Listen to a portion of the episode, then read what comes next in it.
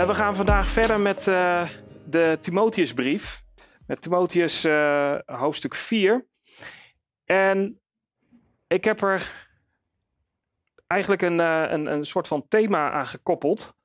En dat is het normale christelijke leven. Volgens mij, als we dit gedeelte gaan lezen, zien we iets terugkomen.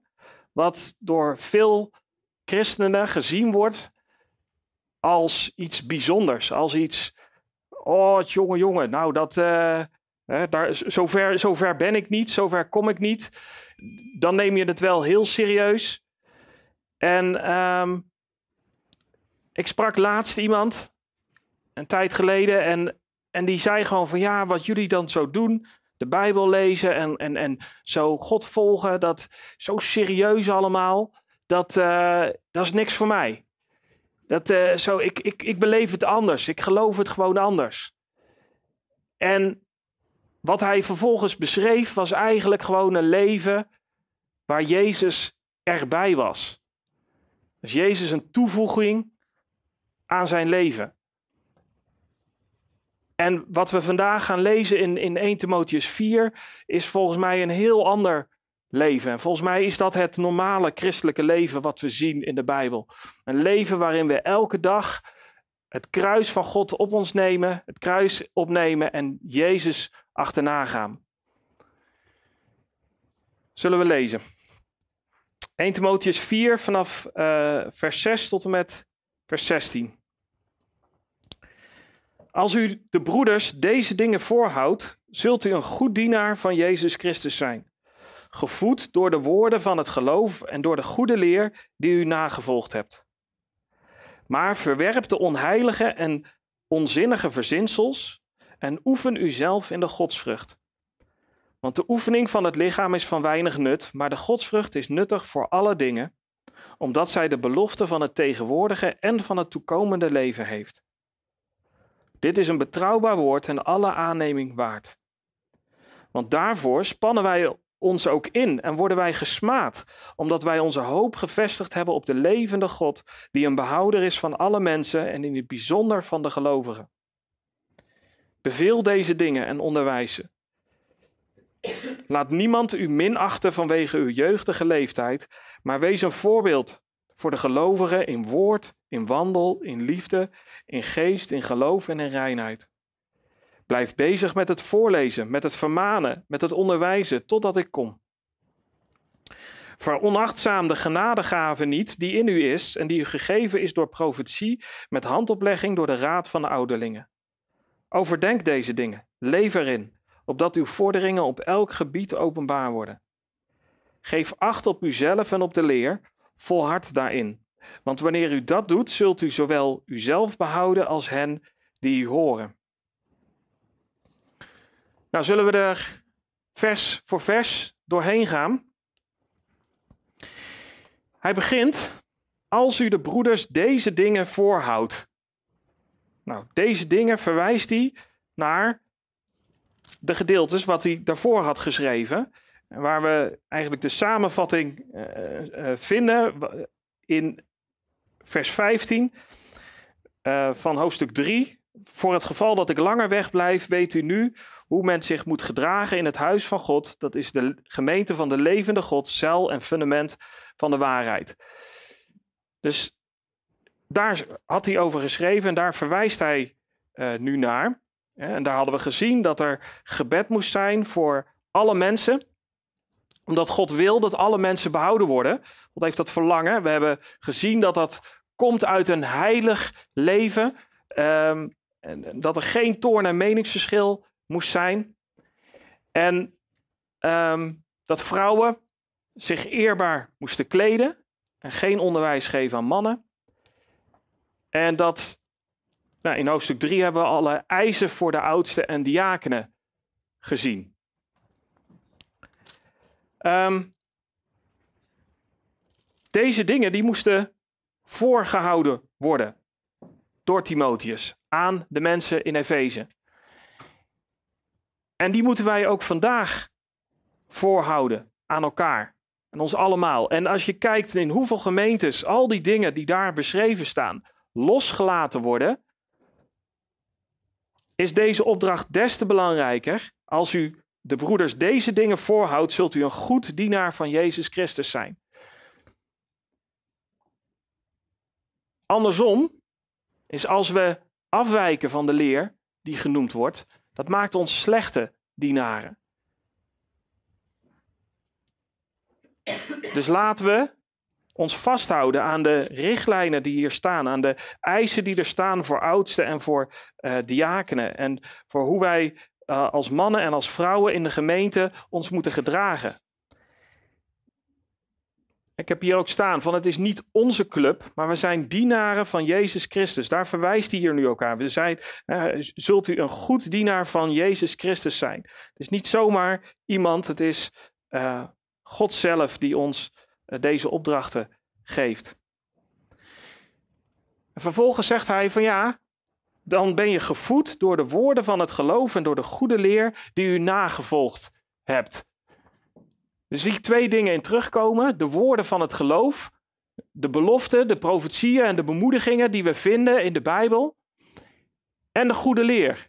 De directe opdrachten en de doctrines en dergelijke die beschreven staan in de Bijbel. De doctrines zijn eigenlijk alle dingen die, beschreven, die, die beschrijven van, ja, oké, wie is God en hoe, moet, hoe moeten wij leven? Die u nagevolgd hebt. Het is niet alleen kennis, maar het is ook doen. En op die voeding, daar vinden we in Hebreeën 5 vinden we daar ook nog iets over. Die wil ik met ook even voorlezen. Daar gaat de schrijver die zegt, um, die heeft eerst iets verteld over Melchizedek. En dan zegt hij, over hem hebben wij veel dingen te zeggen die moeilijk zijn om uit te leggen, omdat u traag geworden bent in het horen. Want hoewel u gelet op de tijd leraars zou moeten zijn, hebt u weer iemand nodig die u onderwijst in de grondbeginselen van de woorden van God. U bent geworden als mensen die melk nodig hebben en niet vast voedsel. Ieder immers die van melk leeft, is onervaren in het woord van de gerechtigheid, want hij is een kind. Maar voor de volwassenen is er het vaste voedsel voor hen die hun zintuigen door het gebruik ervan geoefend hebben om te kunnen onderscheiden tussen goed en kwaad. Wat we hier terug zien komen is dat het lezen van het woord en het toepassen ervan leiden tot onderscheidingsvermogen. Hij heeft het hier over van het, het vaste voedsel is er voor hen die hun zintuigen daarvan door het gebruik ervan geoefend hebben om te kunnen onderscheiden tussen goed en kwaad. Dus het lezen van het woord, het bestuderen en het toepassen in je leven leidt tot onderscheidingsvermogen. Leidt dus dat jij uh, beter kunt zien wat is goed en wat is verkeerd. En als we daar eens over nadenken van ja, maar hoe werkt dat dan? Ik heb eens een keer gehoord van uh, hoe mensen een nieuwe taal leren. Als jij nu zo naar China zou gaan en je je loopt daar rond, dan hoor je eigenlijk helemaal niks. Je hoort alleen maar één grote brei van, van, van klanken. Je kunt er helemaal geen chocola van maken. En dat, dat noemen ze een soort van doofheid die je op dat moment hebt voor een taal. Maar op het moment dat jij wat meer gaat, uh, de klanken gaat begrijpen en je gaat de klanken zelf oefenen en je gaat ze toepassen, dan op een gegeven moment krijg je ineens dat je in die taal structuren gaat ontdekken. Ineens ga je dingen leren. En, en nou, op een gegeven moment uh, ga je dan de taal leren spreken en, en, en begrijp je gewoon waar de mensen het over hebben. Ik denk dat dat hier heel erg op lijkt. Dus als wij gaan zoeken in de Bijbel. De Bijbel lezen en echt goed kennen en bestuderen en toepassen in ons leven, dan worden wij steeds bedrevener erin om situaties in ons leven te herkennen en te zien van ja, maar dit is goed. Ja, en dit moet ik echt veranderen, want de Bijbel zegt hier dit. Dit kan toch niet zo? Dit, dit moet veranderen. Of, of iets wat gebeurt in de gemeente, of iets wat gebeurt bij andere gelovigen, dat je andere gelovigen kunt aansporen en, en, en bemoedigen om uh, God te volgen. In Efeze 4 vinden we ook nog terug van, hè, dat we geen jonge kinderen meer zouden zijn. Heen en weer geslingerd, door de golven meegesleurd, door elke wind van leer, door het bedrog van de mensen om op listige wijze tot dwaling te verleiden. Het is een listige wijze. Dus we hebben het keihard nodig dat wij Gods woord kennen en, en bestuderen en toepassen in ons leven. En dat we onderscheidingsvermogen hebben. Dat hebben we keihard nodig. Nou, en daar roept, ehm, eh, of daar verwijst Paulus nu ook naar bij, uh, in de Timotheusbrief.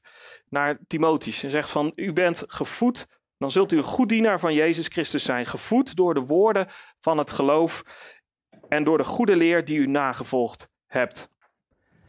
Maar verwerp de onheilige en onzinnige verzinsels en oefen u zelf in de godsvrucht. Hij zegt, maar verwerp de onheilige en onzinnige verzinsels. Die onheilige, dat zijn de, de, de wereldse gedachten. En onzinnige verzinsels, daar staat in, het, in, in de grondtekst iets als oude vrouwenkletspraat. In sommige uh, uh, vertalingen in het Engels wordt het ook zodanig echt gewoon vertaald. Nutteloze dingen, onzinnige verzinsels. En dan denk je van ja, maar daar trappen wij toch niet in? Nou, hij zegt net van nee, wacht even, je moet dit leren in de, eh, aan alle mensen. Je moet het, het woord van God moet je onderwijzen. En je moet, in tegenstelling, moet je dus de onheilige en onzinnige verzinsels verwerpen. Het heeft mij wel eens verbaasd hoeveel christenen boeken lezen buiten de Bijbel om. daarom heb ik ook zo'n hele stapel getekend van. Dit, dit is hoe, hoe, hoe de boekenkast van sommige mensen eruit ziet. En het probleem is dat vervolgens de Bijbel dan dicht blijft in hun leven. Ik zeg niet dat er geen goede boeken zijn die ons kunnen aansporen om God te volgen, maar we hebben er al 66. De Bijbel. En ik denk dat we, dat, dat we daar moeten op letten. Van we kunnen onze tijd verdoen aan allerlei onzinnige dingen. Dan is, was er weer dit boekje, dan was er weer dat boekje. En eh, oh, daar liep dan iedereen weer achter. Heb je dat boekje al gelezen? Ik denk ja, ik heb het woord van God. Ik, ik hoef dat boekje niet te lezen. Dus ik, wil niet meteen allemaal overboord gooien. Maar uh, kies je tijd wijs. Kies je, uh, besteed je tijd wijs. Waar uh, richt je je op? Nou, hij roept Timotheus op om zich te richten op het woord van God. Hij gaat verder. Oefen u zelf in de godsvrucht, want de oefening van het lichaam is van weinig nut, maar de godsvrucht is nuttig voor alle dingen, omdat zij de belofte van het tegenwoordige en van het toekomende leven heeft. Dit is een betrouwbaar woord en alle aanneming waard. Hij is hier bezig met een, een, een beeld te schetsen van uh, een atleet die gaat oefenen ergens voor. En hij zegt de oefening van het lichaam is van weinig nut, maar oefen jezelf in de godsvrucht. Nou, wat godsvrucht precies is, daar gaan we, ga ik zo meteen uh, over hebben. Maar ik wil eerst even duidelijk hebben van wat bedoelt hij hier nou? Hij zegt, ga je nou zelf oefenen in de godsvrucht, want het is nuttig voor alle dingen. Kijk, als ik zelf gaan oefenen om, een, om te gaan lopen en om te gaan trainen om een marathon te lopen, dat is handig. Hè, dat is nuttig. Dat is niet verkeerd om, om, om te werken aan een gezond lichaam. Um, maar het is niet nuttig voor alle dingen. Maar godsvrucht is nuttig voor alle dingen. En dat heeft twee redenen. Dus heeft de belofte van het tegenwoordige tijd en van het toekomstige leven. En hoe ik dat lees is dat hij zegt van ja, wacht even, het is nu het beste. God volgen is nu het beste, want God is goed.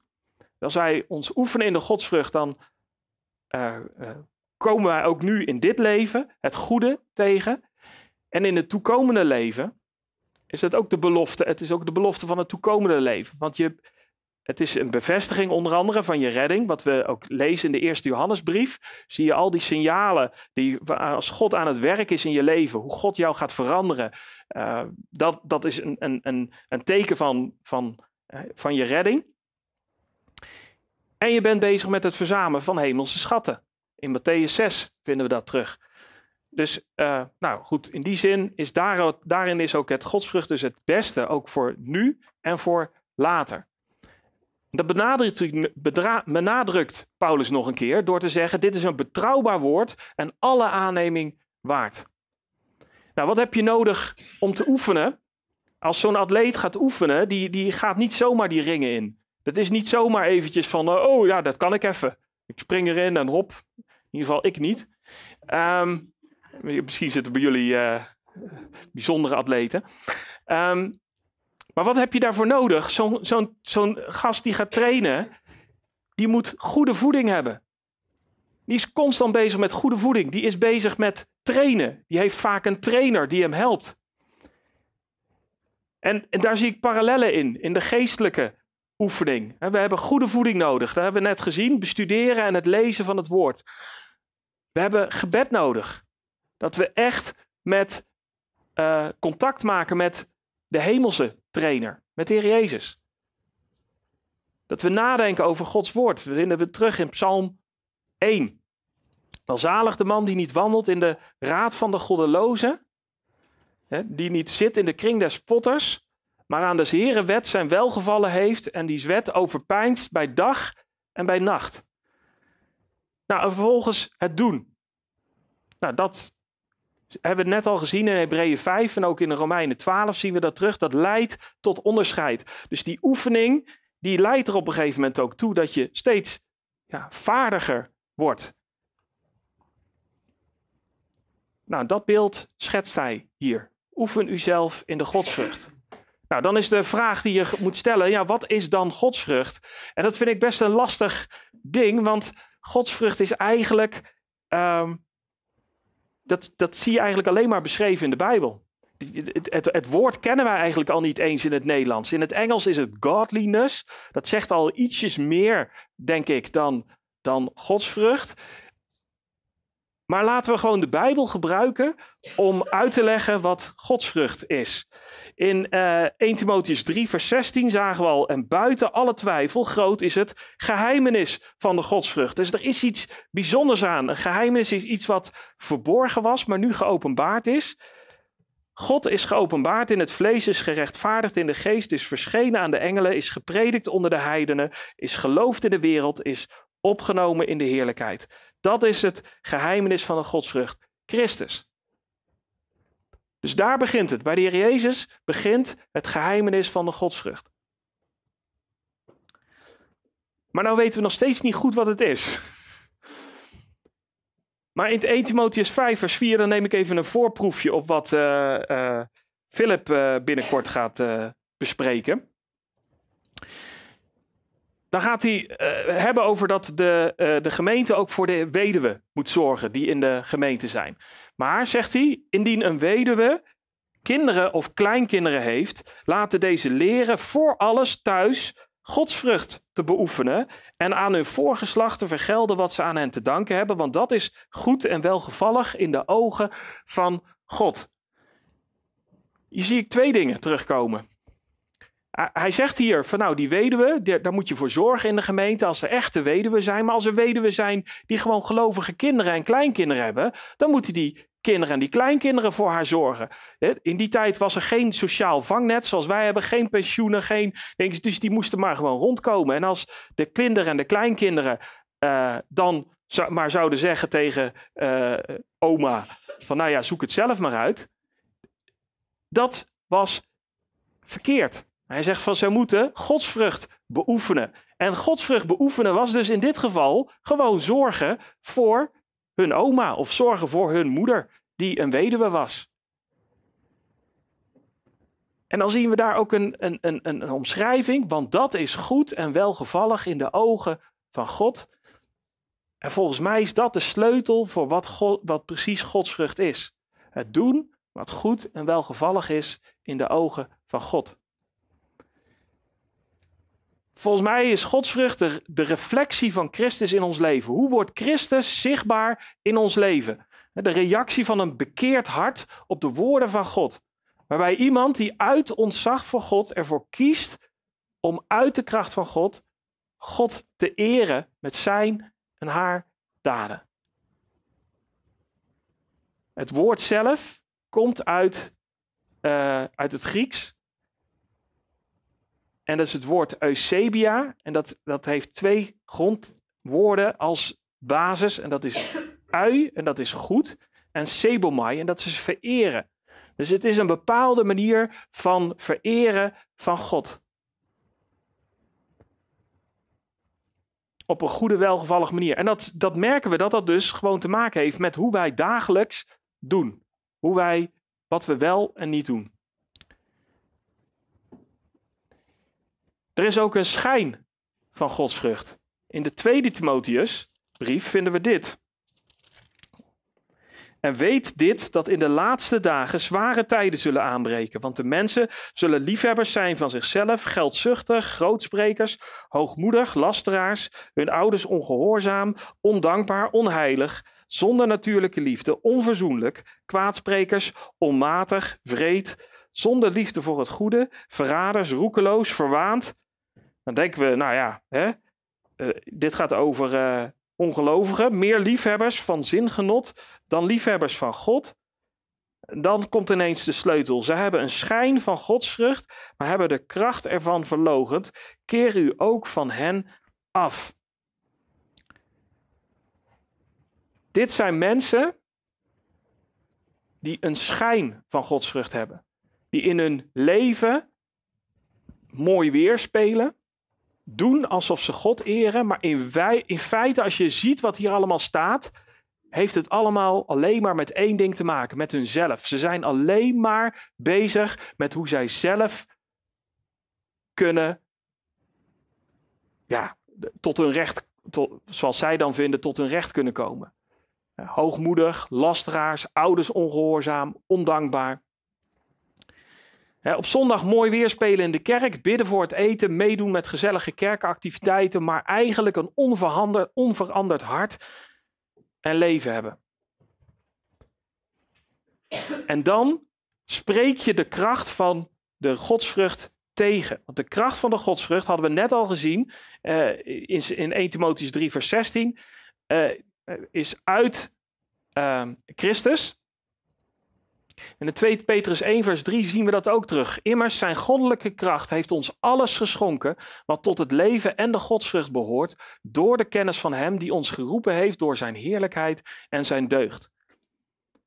Werkelijke godsvrucht komt voort uit de liefde voor God en een diep ontzag voor wie die is. En die verandert jouw leven krachtig van binnenuit door de kracht van God.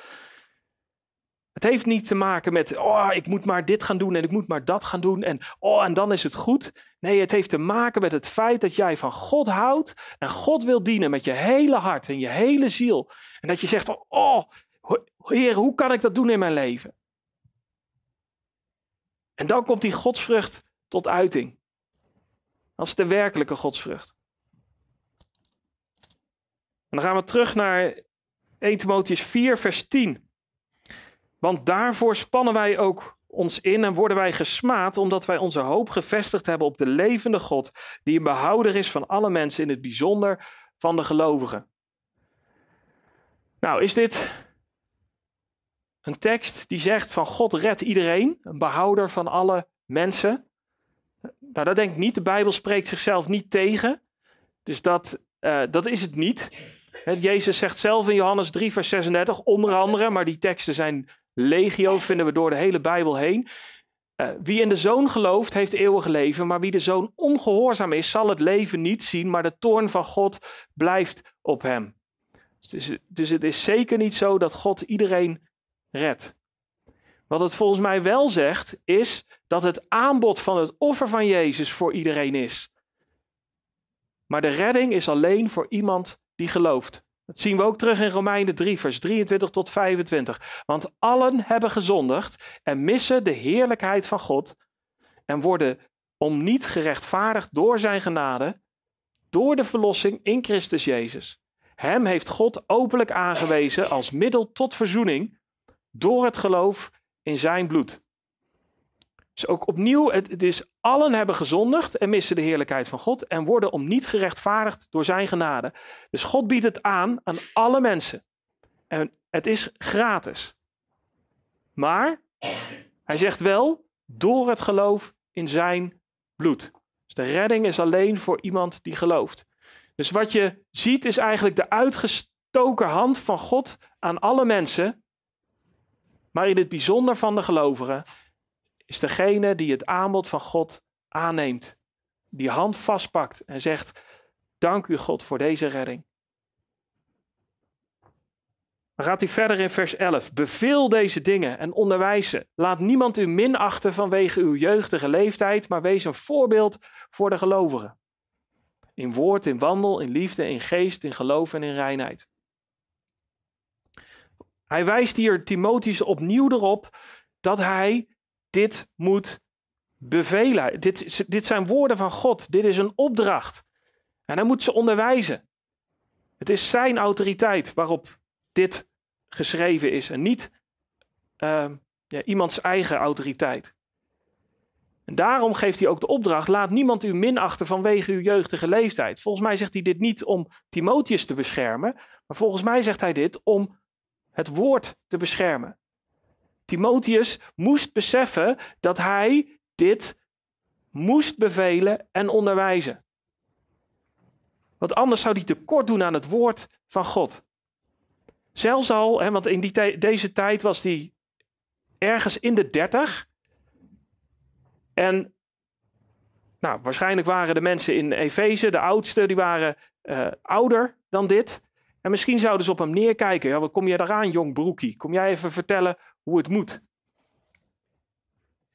Maar hij zegt, pas op, want dit zijn de dingen, dit zijn de woorden van God. Dit moet jij onderwijzen. En hij geeft ook een handreiking. Van, ja, maar hoe moet, moet, hoe moet Timotheus dit nou oplossen? Hij zegt, wees een voorbeeld voor de gelovigen. In woord, in wandel, in liefde, in geest, in geloof en in reinheid. Dus laat je niet tegenhouden in het onderwijs, maar ga voorop in het uitleven van de boodschap. Ik dat dat de oplossing is, ook voor tegensprekers, voor mensen die zeggen van ja, waar kom jij nou mee aanzetten? Gewoon het voorleven. En voorbeeld is een voorbeeld dat vraagt om navolging. Daarom had ik ook boven deze preek staan het normale christelijke leven. Hij vraagt aan Timotheus om een voorbeeld te zijn in dit alles. Maar wat hij hier beschrijft is niet iets bijzonders. Dit is gewoon simpelweg het normale christelijke leven. Hoe wij zouden moeten leven in woord, in wandel, in liefde, in geest, geloof en reinheid. Zoals Paulus ook zei van wees navolgers van mij zoals ik navolger van Christus ben. Nou, zullen we eens kijken wat het voorbeeld dan is dat Timotheus moest geven. Ja, ik denk zowel in het spreken in de gemeente, het onderwijs. In 2 Timotheus 2, vers 15 vinden we ook terug. Beijver u om uzelf wel beproefd voor God te stellen. Als een arbeider die zich niet hoeft te schamen en die het woord van de waarheid recht snijdt. dus niet zo'n uh, krabbeltje daar aan de onderkant. één grote uh, rijstebrei waarvan je niks van kunt maken. Nee, duidelijke lijnen. Duidelijke onderwijs vanuit het woord. En in, Titius geeft hij de opdracht: betoon in het onderwijs zuiverheid, waardigheid, oprechtheid en spreek een gezond woord boven alle kritiek verheven, zodat de tegenstander beschaamd zal staan en niets kwaads van u te zeggen heeft. Dus dat is de opdracht die, denk ik, ook voor de voorgangers is: om helder te zijn, om het woord van God uh, niet te gaan verdraaien en om gewoon te vertellen: dit staat er en dit is wat wij moeten navolgen. Maar het gaat ook over het alledaagse spreken. Ik schrik wel eens wat christenen op Facebook en op Twitter uiten. Wat voor woorden ze gebruiken. Of in ieder geval mensen die zich christen noemen. Ik denk, het heeft echt niks te maken met christen zijn.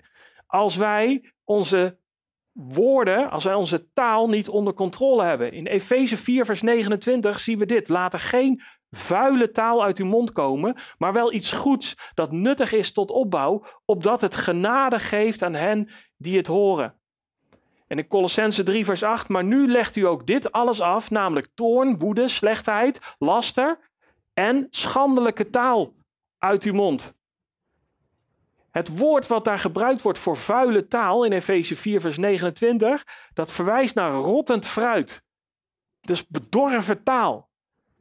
En ik, ik hoef het hier niet te noemen, maar wij hoeven als christen, hoeven wij geen geslachtsonderdelen te gebruiken in ons taalgebruik.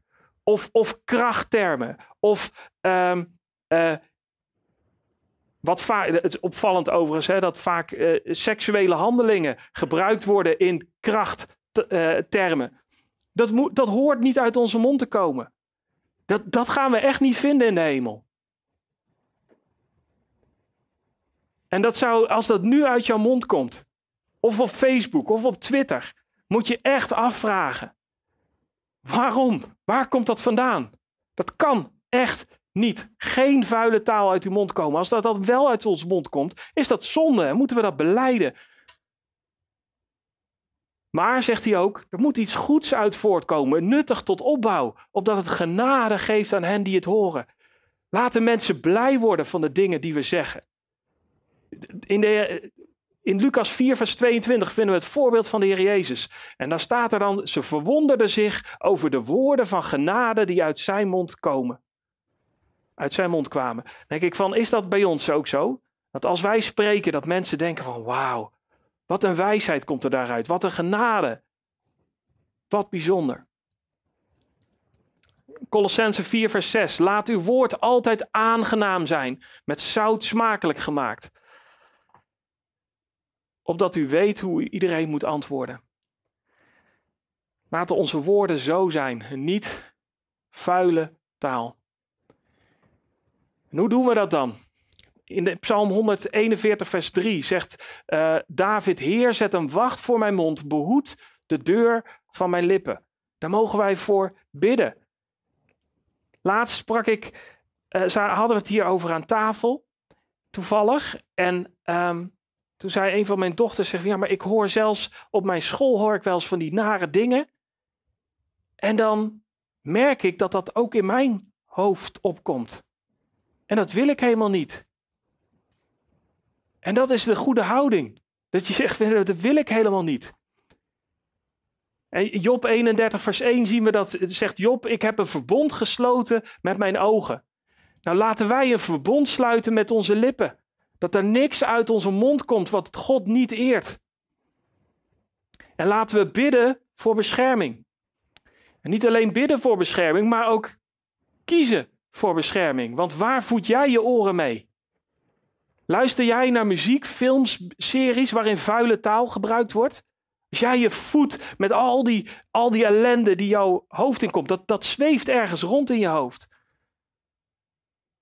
En dan wordt het alleen maar moeilijker om te zeggen van nee, ik, ik, ik, wees, ik ben rein in mijn woorden, ik, ik ben zuiver in mijn woorden. 1 Korinthe 15 vers 3, 33, die waarschuwt al, dwaal niet, slecht gezelschap bederft goede zeden. Als jij alleen maar muziek luistert waar, waar, waar ellende in ge, geuit wordt, dat bederft jouw goede zeden, dat bederft jouw... Pas op kleine oortjes wat je hoort. Dat was een kinderliedje van vroeger. Nou. In wandel. Betoon u zelf in alles een voorbeeld van goede werken, zegt Titus 2, vers 7. En in 1 Petrus 1, vers 15. Maar zoals hij die u geroepen heeft heilig is, wordt zelf ook heilig in heel uw levenswandel. Dit is het normale christelijke leven, mensen. Het heeft helemaal niks te maken met, met, met Jezus erbij. Nee, dat is Jezus vol in ons leven. Vol de Heer Jezus volgen in alles wat we doen. In 1 Petrus 2, vers 12. Houd uw levenswandel onder de heidenen goed, opdat zij die nu van u kwaad spreken als kwaaddoeners, door de goede werken die zij in u waarnemen, God verheerlijken mogen op de dag dat er naar hen omgezien wordt. Het, het heeft niks te maken met. Of het, het is zowel simpelweg geen verkeerde dingen doen, maar ook gewoon echt activiteiten die niet gericht zijn op onszelf, maar gericht om op God, om God te verheerlijken. Vraag ochtends aan de Heere God, Heere, wat kan ik doen voor u vandaag? Hoe kan ik u eren? Hoe kan ik u... Heeft u misschien iemand die ik, die ik vandaag moet spreken vandaag? Die ik moet bemoedigen vandaag? Heeft u een, een woord misschien voor iemand? Hoe kan ik, welke, welke dingen kan ik vandaag doen om u te eren? Dat het niet om ons gaat, maar om hem. En Timotheus moest het voorbeeld zijn, maar wat ik al zei, het voorbeeld was bedoeld om na te volgen. Dus dit is het normale christelijke leven. In liefde. We zien liefde naar God, liefde naar broeders en zusters, liefde naar iedereen. Als je dat wil lezen, hoe dat een plek kan krijgen in je leven, dan roep ik je op om 2 Petrus 1 te lezen. Hoofdstuk 1, geweldig hoofdstuk. Dan zien we hoe allerlei aspecten in ons leven ook weer andere dingen in ons leven ondersteunen en bijdragen. En zien we op een gegeven moment, daar zien we ook godsvrucht terugkomen. En godsvrucht ondersteunt dan liefde voor broeders en zusters. En liefde voor broeders en zusters ondersteunt weer de liefde voor iedereen. Nou, lees het na, bestudeer het geweldig hoofdstuk. in Romeinen 12, vers 11 zien we: Wees niet traag wat uw inzet betreft, wees vurig van geest, dien de Heer. Het is niet de bedoeling dat we, dat we maar een beetje uh, lui op de bank gaan lopen liggen. Vurig van geest zijn, niet traag van inzet. Gaan wij werkelijk voor de Heer Jezus? Of is het een kwestie van Jezus erbij? In geloof hij, roept, hij riep Timotheus op om een ongeveinsd geloof te hebben. Een echt geloof. Niet een, een nep geloof. Niet een geloof wat je, wat je aan de buitenwereld doet. Van ja, ik geloof in Jezus. Maar in werkelijk in je hart ga je gewoon je eigen gang. Ga je gewoon je eigen weg door. Nee, een ongeveinsd geloof. Maar het woord wat daar staat in het Grieks is, betekent niet alleen geloof, maar heeft ook betrouwbaarheid in zich. Ben jij ook betrouwbaar? Valse lippen zijn voor de Heer een gruwel, zegt uh, Spreuken 12, vers 22. Maar wie betrouwbaar handelen, zijn hem welgevallig. Ben jij betrouwbaar? En in reinheid, de opdracht. Vaar niet, in 1 Timotheüs 5 vers 1 uh, eh, zien we ook uh, opnieuw die opdracht terugkomen. Vaar niet uit tegen een oude man, maar spoor hem aan als een vader. Jonge mannen als broers, oude vrouwen als moeders, jonge vrouwen als zusters. In alle reinheid. Reinheid is, is, is uh, op een goede manier met elkaar omgaan. Als broers en zussen. Het, het zou heel raar zijn als Timotheus door die Efeze gemeente heen ging, al flirtend met alle meiden die er maar waren. Dat, dat was niet de bedoeling. En zo moeten we ook niet met elkaar omgaan. We moeten op een reine manier met elkaar omgaan. Blijf bezig met het voorlezen, met het vermanen, met het onderwijzen totdat ik kom. Nou, dit vind ik, vind ik extra wel heel gaaf dat het hier staat, want dat doen wij hier in deze gemeente. We lezen voor. Gewoon vers voor vers gaan we er doorheen. Maar we vermanen ook. We sporen het aan vanuit het woord van God. Dat is de opdracht die hij ook kreeg. Dus het voorlezen en het, en het dan aansporen van jongens, volg de Heer. En vervolgens moest hij ook nadruk leggen ook op onderwijs. Hij moest ook gewoon uitleggen, het woord van God uitleggen. Dit betekent dit, dit betekent zo. Zo moeten we het doen. En, uh, hè, dus dus uh, hij moest ook gewoon onderwijs geven. Totdat Paulus dan weer zou uh, langskomen. We moeten natuurlijk ook beseffen, in die tijd was er, uh, ja, was er hadden ze een groot gedeelte van het, uh, of hadden ze het hele Oude Testament en, en, en enkele brieven. Dus nou ja, goed, daar, daar moesten ze het mee doen. Dus dan was het belangrijk om dat voor te lezen. Nu hebben wij al deze 66 boeken, dus we hebben wat te doen. Veronachtzaam de genadegave niet die in u is en die gegeven is door profetie met handoplegging door de raad van ouderlingen. Nou, is een wat, wat lastige zin, maar volgens mij zegt het gewoon dat de profetie de gave bevestigde die God gegeven had. We, we, zien nergens eigenlijk iets anders terugkomen. We zien niet of zo dat, dat, dat, dat de profetie de, de, de, de gave dan geeft of zo. We zien in 1 Korinthe zien we terugkomen dat het God het is die uitdeelt. Uh, maar kennelijk was er een, een, een profetisch woord geweest door iemand die de gave bevestigd had bij Timotheus, die God hem gegeven had. En handoplegging zien we in de Bijbel terugkomen als een bevestiging van de bediening die iemand kreeg. Dus we zien uh, bijvoorbeeld in Handelingen 13, vers 2 en 3. En terwijl zij de Here dienden en vasten, zei de Heilige Geest: Zonder voor mij zowel Barnabas als Saulus af voor het werk waartoe ik hen geroepen heb. Nou, toen vasten en baden zij en nadat zij hun de handen opgelegd hadden, lieten zij hen gaan. Als een manier van om de bediening te zegenen. En daarom roept Paulus ook in 1 Timotheus 5, vers 22 ook aan Timotheus op: leg niemand haastig de handen op. Hij moest niet overhaast te werk, te weg, uh, te, te werk gaan door maar even te zeggen: Nou ja, bij, bij deze ben jij een oudste. Nee, hij moest toetsen. Hij moest 1 Timotheus 3 toepassen op, van, uh, op oudsten en diakenen. Niet zomaar iemand in de bediening inzegenen die niet voldoet aan Gods woord. Dus volgens mij herinnert Paulus hier Timotheus aan zijn bediening en de gave die hij ontvangen had van God om deze bediening te vervullen. En dat hebben we nodig. Ik heb zelf in mijn eigen leven uh, gezien dat, dat, dat, op een gegeven moment heeft de Heer mij geroepen voor, voor, om, om onderwijs te gaan geven. En er is een periode in mijn, gewe in mijn leven geweest dat ik gewoon thuis weer op de bank kwam te zitten. En, en, en dat was niet goed. Dat ik denk van oké, en op een gegeven moment werd, ik weer aangespoord van nee, ga nou weer aan de slag en ga weer uh, staan in die, in die gave die je gekregen hebt van God.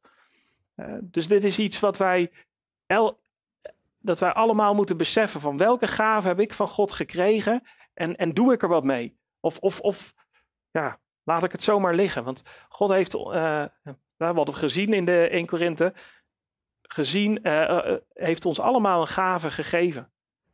En hij wil ons inzetten in zijn koninkrijk, in zijn gemeente. Nou, doe maar daar ook wat mee. Ga op, ben jij op zoek naar de gave die jij gekregen hebt van God? En zet jij die in?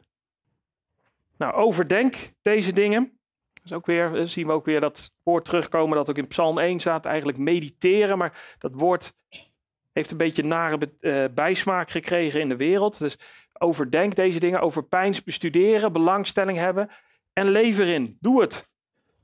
Opdat uw vorderingen op elk gebied openbaar worden. He, opdat, het kan niet uitblijven. Vorderingen, stilstand is achteruitgang. Op elk gebied. Het verandert je leven op alle vlakken. Als jij met God gaat leven, is er geen vlak in jouw leven dat God ongemoeid laat. Hij gaat aan de slag vanuit Gods kracht. En dan wordt het ook openbaar. In de, de, de, Heer Jezus zei zelf al in Matthäus 7, vers 20: Zo zult u hen dus aan hun vruchten herkennen. Je gaat het zien in iemands leven. Uh, als iemand werkelijk gaat leven met God, dan gaat zijn leven veranderd worden. Helemaal, op alle vlakken. Geef acht op uzelf en op de leer. Volhard daarin. Nou, dat is volgens mij de eerste opdracht om, om eerst je eigen leven op orde te hebben. Vergeet je eigen voeding niet. Vergeet je eigen relatie met God niet. Dat is echt voor mensen die voorgaan en die, die regelmatig onderwijs geven echt een hele belangrijke aansporing. Um, je loopt het risico om, om de Bijbel te lezen en te denken: oh, wauw, dat kan ik doorgeven. Wow, dat is mooi. Maar wacht even, eerst, eerst even jezelf. Wat, wat doet het met jezelf? En tegelijkertijd moest hij ook letten op de leer. Scherp blijven, wat wordt er onderwezen? En volhard daarin. Geef niet op. Want wanneer u dat doet, zult u zowel uzelf behouden als hen die u horen. Volgens mij is dit niet het dat hij zegt van ja, als je het maar spreekt, dan uh, mensen die het horen, die, die worden wel behouden. En volgens mij is dit, als wij, net zoals de Timotheus de opdracht gekregen had Ehm, de weg van God voorhouden aan de mensen om ons heen. En ook onderwijs geven daaruit en het voorleven. Dan is het gevolg ervan dat mensen dat hun leven ook gaat veranderen. Dat is het, de brede weg en de smalle weg. Ga binnen door de nauwe poort, zegt de Heer Jezus, want wijd is de poort en breed is de weg die naar het verderf leidt. En vele zijn het die door, door naar binnen gaan, maar de poort is nauw en de weg is smal die naar het leven leidt. En weinigen zijn er die hem vinden. Volgens mij is dat de opdracht die er is. Is dat wij um, Jezus volgen met ons hele leven. En daarin anderen ook weer voorgaan. En dan helpen en dan wijzen op het woord van God en zeggen: Kom je mee, kom je mee, hier op die smalle weg hier. Die smalle weg hier, die brede weg, die gaat iedereen. Niet kijken naar die mensen die, al die, die, die, alleen maar oppervlakkig leven van, van, van zondag naar zondag. En, en, en, de, en de rest van de week hun, hun, hun Bijbel dicht houden. Niks met Jezus, die Jezus erbij hebben. blijf daarvan weg. Nee, hier, deze weg hier. De smalle weg met Jezus. Je dagelijks je kruis opnemen en Hem volgen. Helemaal. Weinigen zijn het die Hem vinden. Maar het is wel de weg naar het leven. Amen.